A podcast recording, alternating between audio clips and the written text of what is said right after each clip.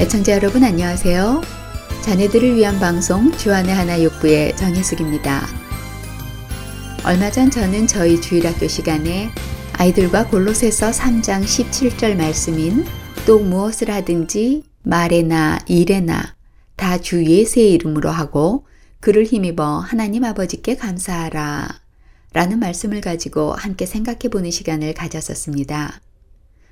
새 번역서에선 이 말씀을 그리고 말이든 행동이든 무엇을 하든지 모든 것을 주 예수의 이름으로 하고 그분에게서 힘을 얻어서 하나님 아버지께 감사를 드리십시오. 라고 번역되어 있는데요. 이 말씀을 자세히 살펴보면 두 가지 것을 우리에게 요구하고 계신 것을 볼 수 있습니다. 첫째는 우리의 모든 말과 행동의 근거가 주 예수의 이름에 근거해야 한다는 말씀입니다. 교회에 관련된 일을 할 때만 그런 것이 아니라 우리의 모든 말과 행동이 그래야 한다는 말씀이지요. 예를 들어 아이들이 숙제를 하는 것도 피아노 연습을 하는 것도 친구들과 대화를 하는 것도 또 그들과 함께 노는 것도 이 모든 것을 주 예수의 이름으로 해야 한다는 말씀입니다. 그러면 우리 부모들은 어떨까요? 역시 마찬가지겠죠? 자녀들을 대할 때, 배우자를 대할 때, 손님들을 대할 때, 직장 상사를 대할 때, 비즈니스를 할 때, 남의 회사에서 일을 할 때, 우리 역시 예수 그리스도의 이름으로 해야 한다는 말씀이지요. 특히 엄마들은 빨래를 할 때에도, 설거지를 할 때에도, 집안 청소를 할 때에도 예수 그리스도의 이름으로 해야 할 텐데요. 과연 우리는 성경에서 말씀하신 대로 그렇게 하며 살아가고 있는지요?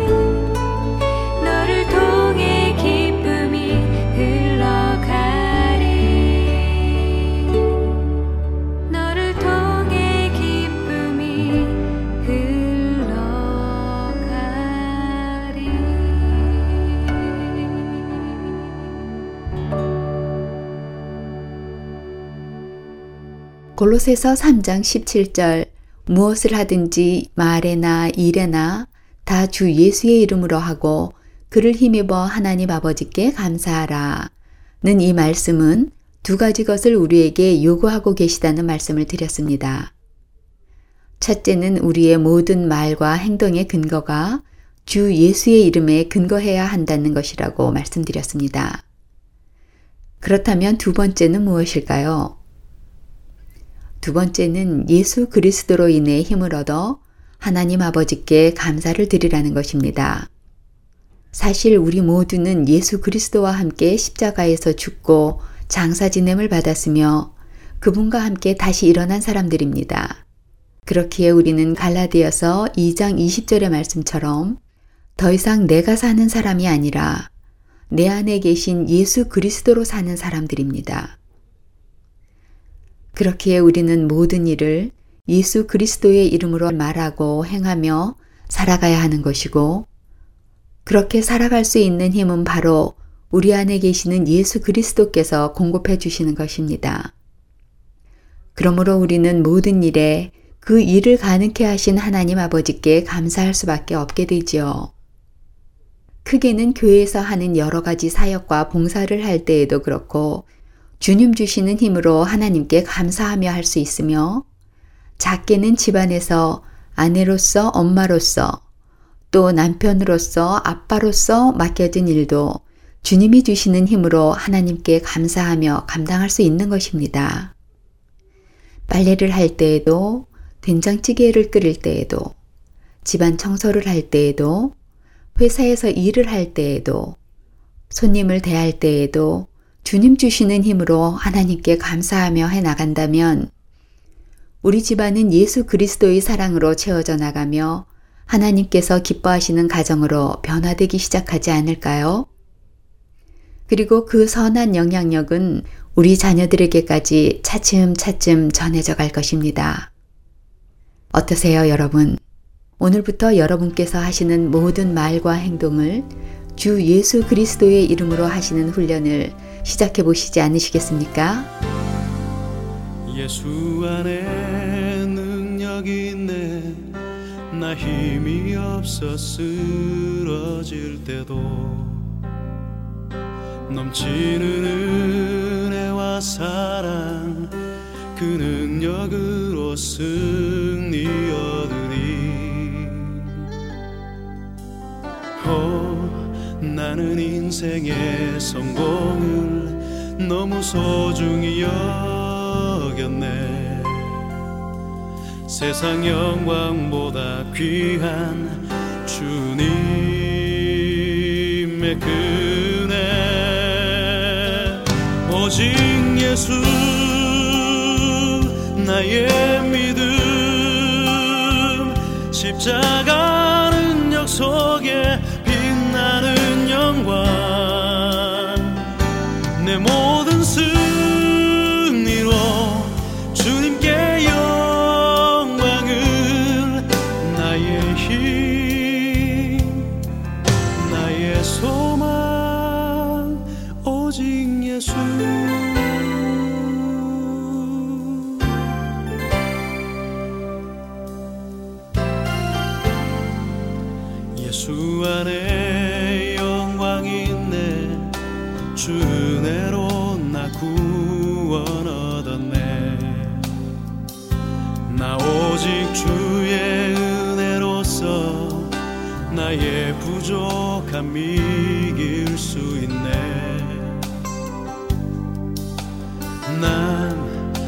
이제 세상 명예보다 주님 알기 원해.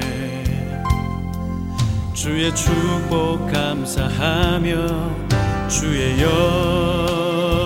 영광 높이리.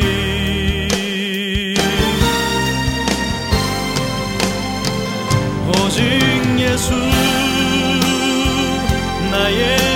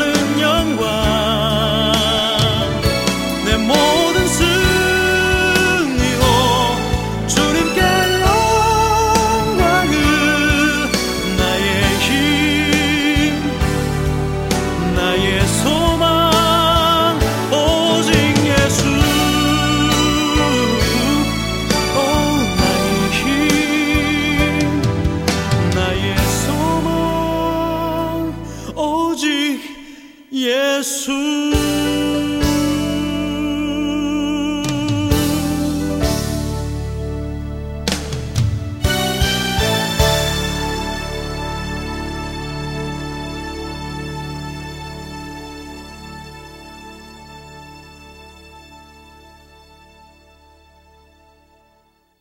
계속해서 스토리타임 함께 하시겠습니다.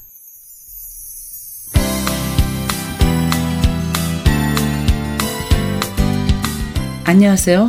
스토리타임의 이정입니다. 오늘 들으실 드라마 내용은요. 공공장소에서 기도하는 것에 대한 내용입니다. 윌슨 씨네 가족이 결혼 기념일을 맞아 자녀들과 함께 저녁 식사를 하러 식당에 갔습니다. 그리고 온 가족이 머리를 숙이고 아빠가 대표로 식사 감사 기도를 드리는데 주위 사람들이 윌슨 씨네 가족이 기도를 드리고 있는 것을 보게 되죠. 윌슨 씨네 가족이 감사 기도를 드리고 온 가족이 웃으면서 함께 행복한 시간을 보내는 모습은 옆에서 지켜보고 있던 사람들에게 거룩한 영향력을 끼칩니다. 특별히 윌슨 씨네 자녀들과 비슷한 또래의 자녀를 둔 빌과 사라 커플은 이혼에 대해 이야기하려고 이 식당에 왔다가 이 모습을 보고 다시 생각하게 됩니다. 그리고 드라마 끝부분에는 기도에 대해 배우지 못해서 친구들 앞에서 식사 기도를 하지 못해 당황하는 수지의 이야기도 나옵니다. 오늘 드라마의 내용은 무엇이었는지, 들으면서 또 무엇을 느꼈고 어떤 생각을 하게 되었는지 부모님께서 자녀들과 대화하시면서 나누실 포인트는 두 가지입니다. 오늘의 대화는 어쩌면 부모님들께 더 많이 해당되는 내용일 수도 있습니다. 오늘의 첫 번째 포인트는요. 자녀들에게 기도를 가르쳐 주세요. 어른인 우리가 생각하기에는 너무나 당연한 것도 아이들에게는 세상에 태어나서 다 처음 시작하는 것이기 때문에 일일이 가르쳐야 하는데 가끔 그 사실을 잊을 때가 있는 것 같습니다.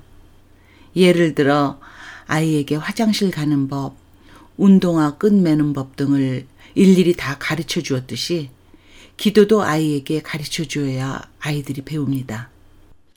그냥 스스로 알아서 하겠지가 아니고 아이가 스스로 잘 할 수 있을 때까지 잘 가르쳐 주시는 것이 부모된 우리의 역할인 것 같아요.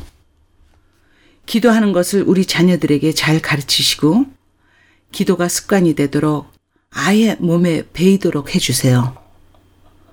언제나 어디서나 주님께서 우리와 함께 계시다는 사실을 인지시켜 주시고 부모님께 말씀드리듯 친구랑 대화를 하듯 늘 주님께 대화하는 것을 가르쳐 주세요.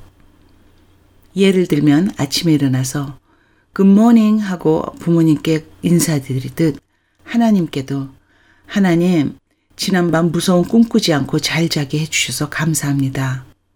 오늘 하루도 하나님께서 지켜주세요 하고요. 학교 갈 때는 버스탑에서 함께 버스를 기다리면서 아이를 안고 또는 손을 잡고 기도해 주세요. 오늘도 우리 아이 학교에 가서 건강하게 잘 놀고 잘 배우고 예수님의 증인으로 살게 해주시고 악에 물들지 않게 해주세요 하고요. 잠자기 전에는 부모님이 함께 기도하시고 잠자리에 들도록 해주시기 바랍니다. 둘째, 공공 장소에서도 기도함으로 예수님의 증인으로 살 수 있도록 가르치세요. 하나님이신 예수님께서도 공공 장소에서 기도하셨습니다. 요한복음 6장에 오병이어에 대해 기록되어 있는데요. 현대인 성경 11절에는 이렇게 기록하고 있습니다. 예수님은 그 빵을 받아들고 감사 기도를 드리신 다음 앉은 사람들에게 원하는 대로 나눠주시고 또 물고기도 그렇게 하셨다. 마가복음 14장에는요, 우리가 최후의 만찬이라고 부르는 장면이 기록되어 있는데요. 예수님이 기도하신 것이 나옵니다. 또 잔을 가지사 감사 기도하시고 그들에게 주시니 다 이를 마심에 먼저 우리 부모님들이 가정에서나 공공장소에서 기도하시는 것을 쑥스럽거나 부끄럽게 여기지 마시고 행함으로 보여주세요. 그리고 우리 자녀들도 학교에서 점심시간에 식당에서 기도하는 것을 부끄럽게 여기지 말라고 가르쳐 주세요. 누가복음 12장 8절에는 내가 또한 너희에게 말하노니 누구든지 사람 앞에서 나를 시인하면 인자도 하나님의 사자들 앞에서 그를 시인할 것이요 라고 말씀하시고 계십니다. 우리가 드리는 짧은 감사의 기도가 하나님을 영화롭게 하고 복음을 전하는 좋은 기회로 하나님께서 사용하실 수 있습니다. 그리고 하나님을 많은 사람들 앞에 만왕의 왕으로 인정하고 시인하는 것이 됩니다. 사랑하는 애청자 여러분, 여러분의 자녀가 늘 기도하며 하나님과 동행하는 복된 삶을 살기를 원하십니까? 방법은 간단한 것 같습니다. 백문이 불여일견이라고 하는 말이 있고 맹모 삼천지교라고 하는 말도 있듯이 우리 부모들이 늘 기도하는 삶을 살고 기도의 모범을 보이면 아이들은 그것을 그대로 보고 닮게 될 것입니다. 항상 기뻐하고 쉬지 말고 기도하라고 하신 말씀대로 늘 기도로 하나님과 대화하시며 하나님의 인도와 은혜 가운데 살아가시는 우리 부모들과 자녀들이 되기를 간절히 바라며 Story Time 여기서 마치겠습니다. 그럼 자녀들과 함께 들으실 오늘의 드라마 Saying Grace in a Public Place로 이어드립니다. Don't go away, kids. It's story time. Boys and girls for Jesus, this our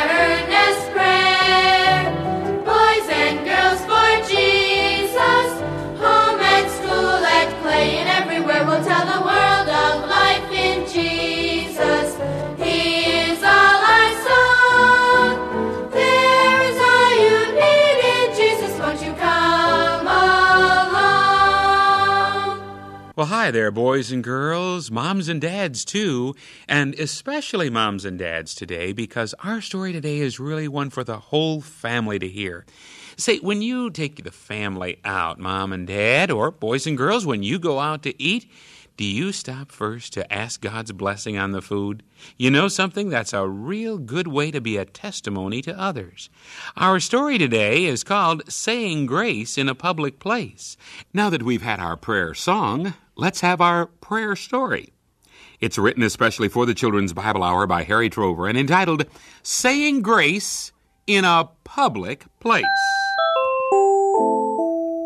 Uh, saying grace or giving thanks at mealtime is a regular habit and a good one in most Christian homes.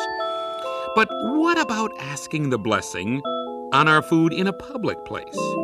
In a, in a restaurant, for instance, where we're surrounded by many people.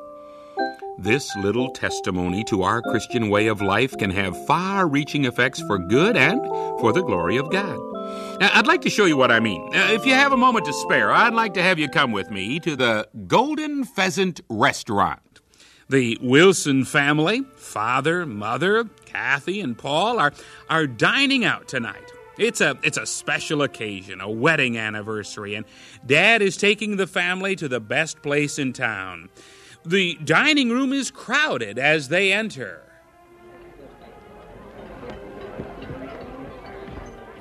The hostess shows them to a table. Dad helps Mother to her seat. They order their food, and, and in a short time, their dinner is served. Now, I want you to notice what happens next. As they bow their heads and give thanks for the food, some of the people at nearby tables take notice. Our Father, we thank you for all your goodness to us. We thank you for watching over us and keeping us. Bless our little family and keep us close to you. And bless this food to the use of our bodies. In Jesus' name we pray. Amen. Now, this only took a quiet moment or two. But let's move about among the nearby tables and listen to the comments the people are making who have just witnessed this simple little testimony. Over by the window is a table for two a man and a woman. And she is saying, Did you see that? That family over there? Yes. Were they praying? It looked like it. I never saw anybody pray in a restaurant before. They must be very religious. Mm-hmm. Are are you still going through with it, Sarah? The divorce? Bill, I hope you didn't bring me here tonight to try to talk me out of it. I've made up my mind. I I just wanted to talk with you alone, without the children around. I'm afraid they know something's wrong between us. Tommy and Tina? No, I've said nothing to them. It will break their hearts. I know. Divorce is always hardest on the children involved. Can't can't we work it out? I've tried, Bill. I've tried. The only reason our marriage has held together this long is because of the children. There's one thing we haven't tried. What's that? What that little family has over there. Look at them. Laughing? Having a great time? Must be some kind of a celebration. That couple's just about our age. The children remind me of Tommy and Tina, about the same age. I'm suddenly remembering something I heard or read someplace. The family that prays together stays together. By the looks of that happy little family over there, I'd say there must be something to it. You never thought church was important, Bill. Well, maybe I was wrong, Sarah. Let's give it a try. We've got nothing to lose and everything to gain. Are you really serious, Bill? I mean it. Well, we were married in church. We started out together at the altar. Maybe we should go back to the altar and renew our vows to each other. And to God. You uh, see what I mean? The Wilsons are still eating their dinner, completely unaware of the fact that their little prayer of thanks might be a factor in saving a home that is about to break up. But there's a slightly different reaction at that table over there in the corner, uh, where a couple of men are seated. Let's listen. Jim, look quick over there. Where? There, the, the couple with the two kids praying. You're right. They are praying. I haven't seen that in a long time. Country is sure changing, isn't it? What do you mean the country's changing? Well, in the beginning, when the first settlers came to this country, remember the story of the first Thanksgiving in America? You've seen that painting. Oh, yeah. The one where the pilgrims are seated all around a long table? And they were praying, giving thanks openly. And people used to pray often. I'm religious. When? When I go to church. But what about day by day? At home, at work, at play? You're talking about a religious fanatic. I think religion is okay in its place in church. But I don't believe that we have to. There's the answer. You don't believe, Jim. You don't really believe, and, and neither do I. We would be ashamed to be seen doing what they're doing. You're beginning to sound like an evangelist. What brought all this on? I remember the last time I saw somebody pray in public. I was in the Navy, and this new man was assigned to our ship. First night on board, he read his Bible and prayed before he went to bed. One of the guys threw a shoe at him while he was praying. We all laughed, seemed like a good joke. But the boy never flinched, never opened his eyes, kept right on praying. And he was a man. We all learned to admire him. He talked to me one day about uh, about his faith. I think a man's a fool to make a target of himself like that. He might know people would laugh at him. That's just what I said to him. And he quoted a verse from the Bible, something like, I'm not ashamed of the gospel of Christ. I knew I didn't have that kind of faith, but I put off making a decision about it. You know, I think I've waited long enough. Well, the Wilson family have finished their dinner. They've had dessert. Dad is drinking the last bit of coffee in his cup. Now they're ready to leave. Say, if you'll excuse me, I'm going to follow them out of the restaurant. I would just like to tell them how it warmed my own heart to see them saying grace unashamed in a public place. I'm sorry, I'm sorry. I don't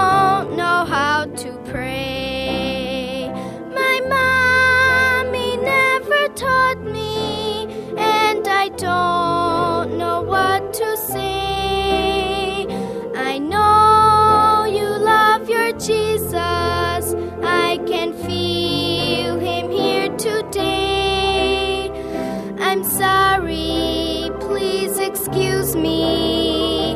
I don't know how to pray. They say her name is Susie, and her eyes are just like her father's. A pretty girl with mommy's hair, and she's just got a way about her. Susie lives in a nice big house and goes to school each day. Susie's learned a lot of things, but Susie doesn't know how to pray. Her mommy buys her lots of things big dolls and pretty dresses, and every night at bedtime, Susie gets a lot of love and bedtime kisses. One day, while playing dollhouse at a friend's not far away, she stays for dinner as their guest, and they bow their heads to pray. Susie, would you like to pray? Could you say a table grace?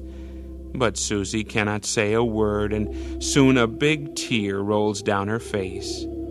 Their heads are bowed, and it's quiet now. They wait for Susie's prayer, but with a broken voice she tries to speak, and this is what they hear. As I listened to today's story, Saying Grace in a Public Place, I couldn't help but think about something that happened in our family many years ago when our children were all young and living at home with us. It was our practice to go out to eat at a nice restaurant for each of our three children's birthdays. It was time for our son's birthday. Things were really quite tight at our house financially, and my wife and I debated about whether we should go out to eat or not. But we knew how much our kids looked forward to this special event, so we decided to go. As is always our practice when we go out to eat, we held hands and prayed together. We were enjoying our meal when a man came up to the table. He said, it's so nice to see a family pray together before they eat. Here, I'd like you to have this to help with your meal expenses. Well, before we could even turn to say thanks, he was gone. And you know something? The amount of money he left on the table exactly covered our bill. Now, I'm not saying that if you stop to pray in a restaurant, someone's going to pay your bill, but people do notice when we take time to pray publicly. It's a great way to be a witness. Goodbye now.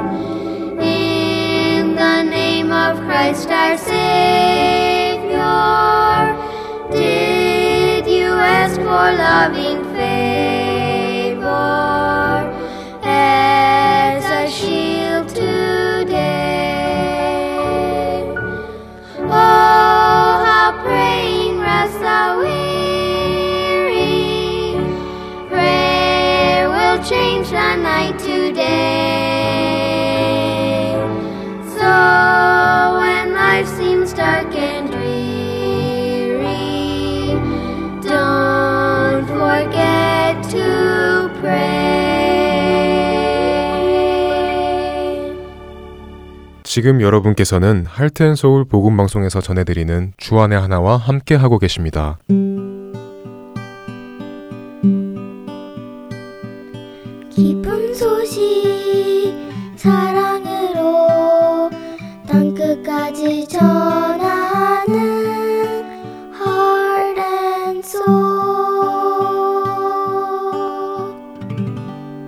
자녀들과 함께 성경을 읽어나가는 Let's Read the Bible로 이어집니다.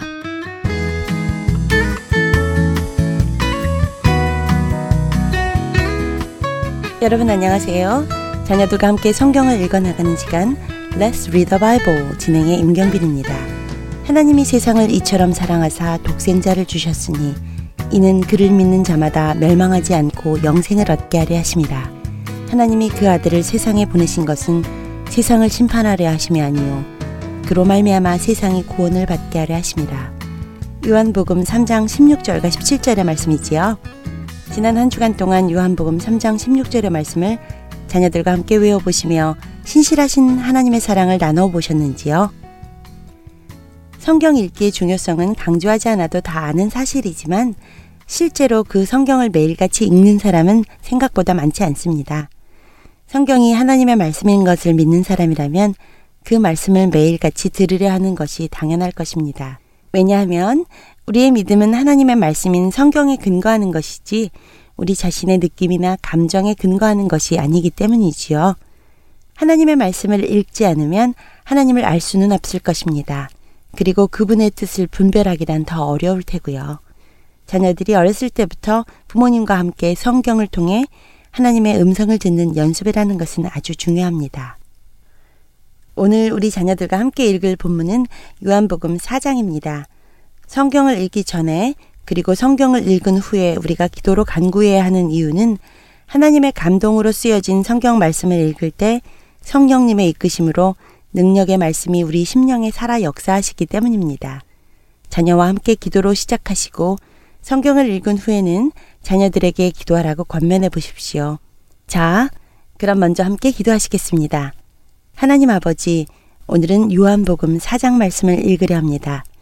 아버지의 말씀에만 집중할 수 있도록 성령 하나님께서 인도해 주시옵소서. 아버지의 말씀이 우리와 우리 자녀들의 심령을 변화시킬 수 있도록 우리의 귀와 마음을 열어 주시옵소서. 오로지 하나님께만 향하는 마음이 될 수 있게 하여 주시길 간절히 원하오며 우리를 구원하신 예수 그리스도의 이름으로 기도드립니다. 아멘. 자, let's read the Bible. 요한복음 4장을 읽어볼까요? 오늘 읽어주는 자녀는 뉴저지주 체리일에 사는 최예선 자매입니다.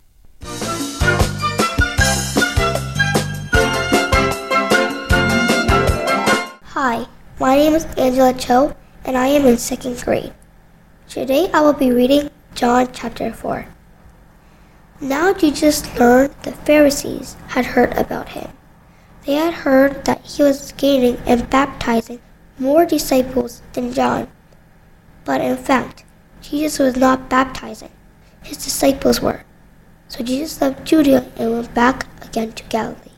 Jesus had to go through Samaria. He came to a town in Samaria called Sychar. It was near the piece of land Jacob had given his son Joseph. Jacob's well was there. Jesus was tired from the journey, so he sat down by the well. It was about noon. A woman from Samaria came to get some water. Jesus said to her, Will you give me a drink? His disciples had gone into the town to buy food. The Samaritan woman said to him, You are a Jew. I am a Samaritan woman. How can you ask me for a drink? She said this because Jews don't have anything to do with Samaritans.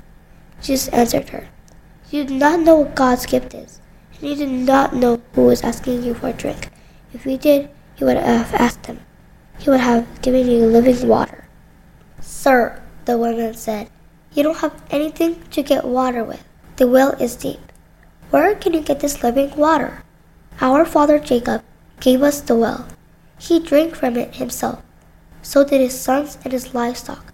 Are you more important than he is? Jesus answered, Everyone who drinks this water will be thirsty again.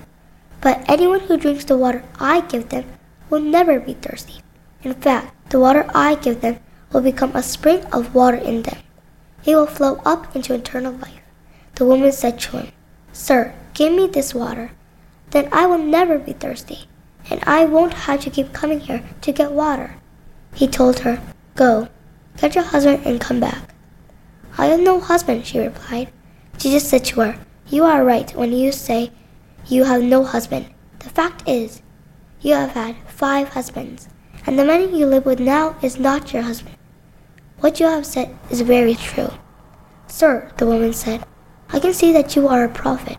Our people have always worshipped on this mountain, but you Jews claim the place where we must worship is in Jerusalem.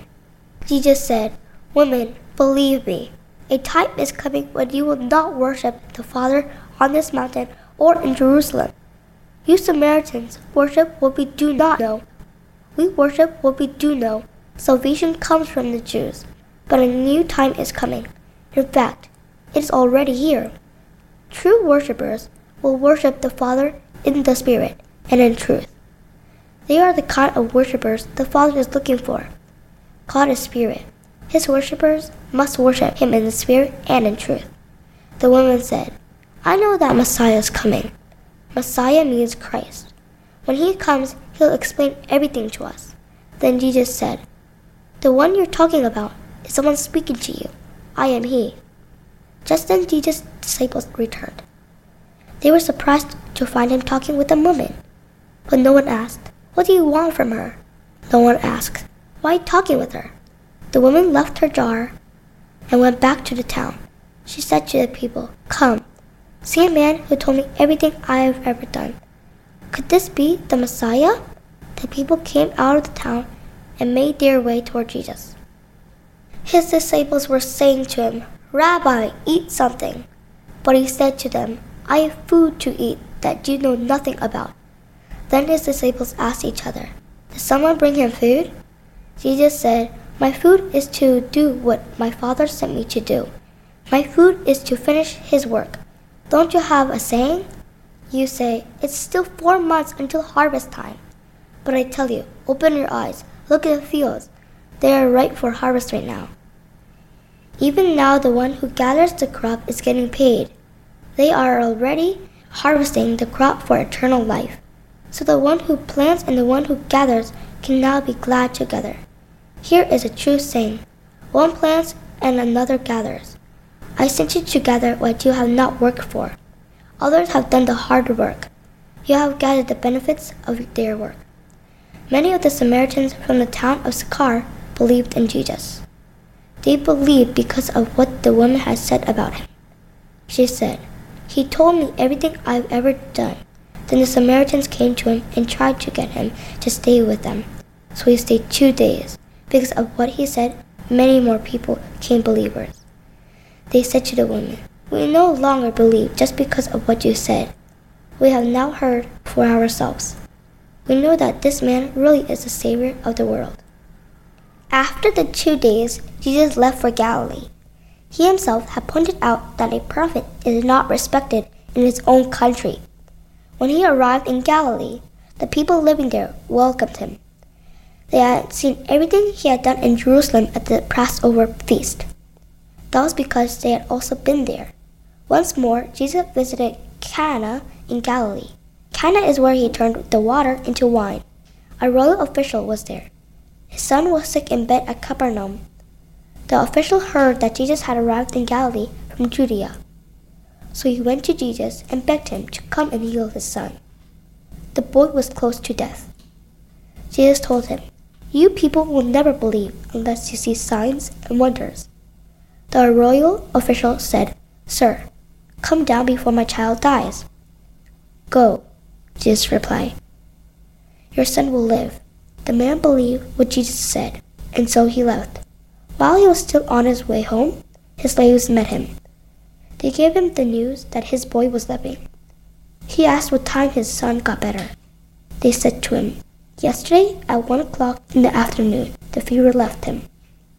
Then the father realized what had happened. That was the exact time Jesus said to him, Your son will live. So he and his whole family became believers.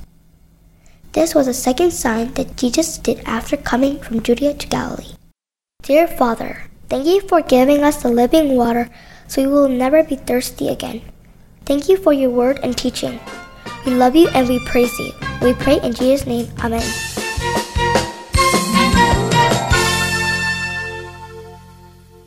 사마리아 수가성 여인에게 친히 찾아가신 예수님의 이야기가 나오네요. 소외받는 한 여인에게까지 친히 찾아가셔서 구원의 메시지를 주시는 예수님. 그녀의 이야기를 통해 우리는 우리를 찾아오신 예수님을 만날 수 있습니다. 바로 이 경험을 우리 자녀들 역시 반드시 해야 할 것입니다. 예수님께서 우리 자녀들을 인격적으로 만나 주시기를 늘 기도하시기 바랍니다. 지난 시간에 말씀드린 대로 이 시간에는 NIRB 성경 번역본을 가지고 읽고 있습니다. NIV 성경을 어린이들도 읽기 쉽도록 번역해 놓은 성경이라 어린아이들도 쉽게 읽을 수 있는 성경입니다. 서점에서 구입하실 수 있고요. 인터넷으로도 보실 수 있으니 이 점 참조하시기 바랍니다. Let's Read the Bible에서는 청취자 여러분들의 참여를 기다리고 있습니다. 여러분들의 자녀가 직접 읽는 성경 말씀을 녹음하셔서 저희 하트앤서울로 보내주시기 바랍니다. 자세한 문의는 전화번호 602-866-8999로 해주시면 안내해 드리겠습니다. 한 주간도 여러분 한 분한 한 분이 영과 진리로 예배하는 예배자가 되시기를 간절히 소원하며 Let's Read the Bible 오늘 시간 마치겠습니다. 안녕히 계십시오.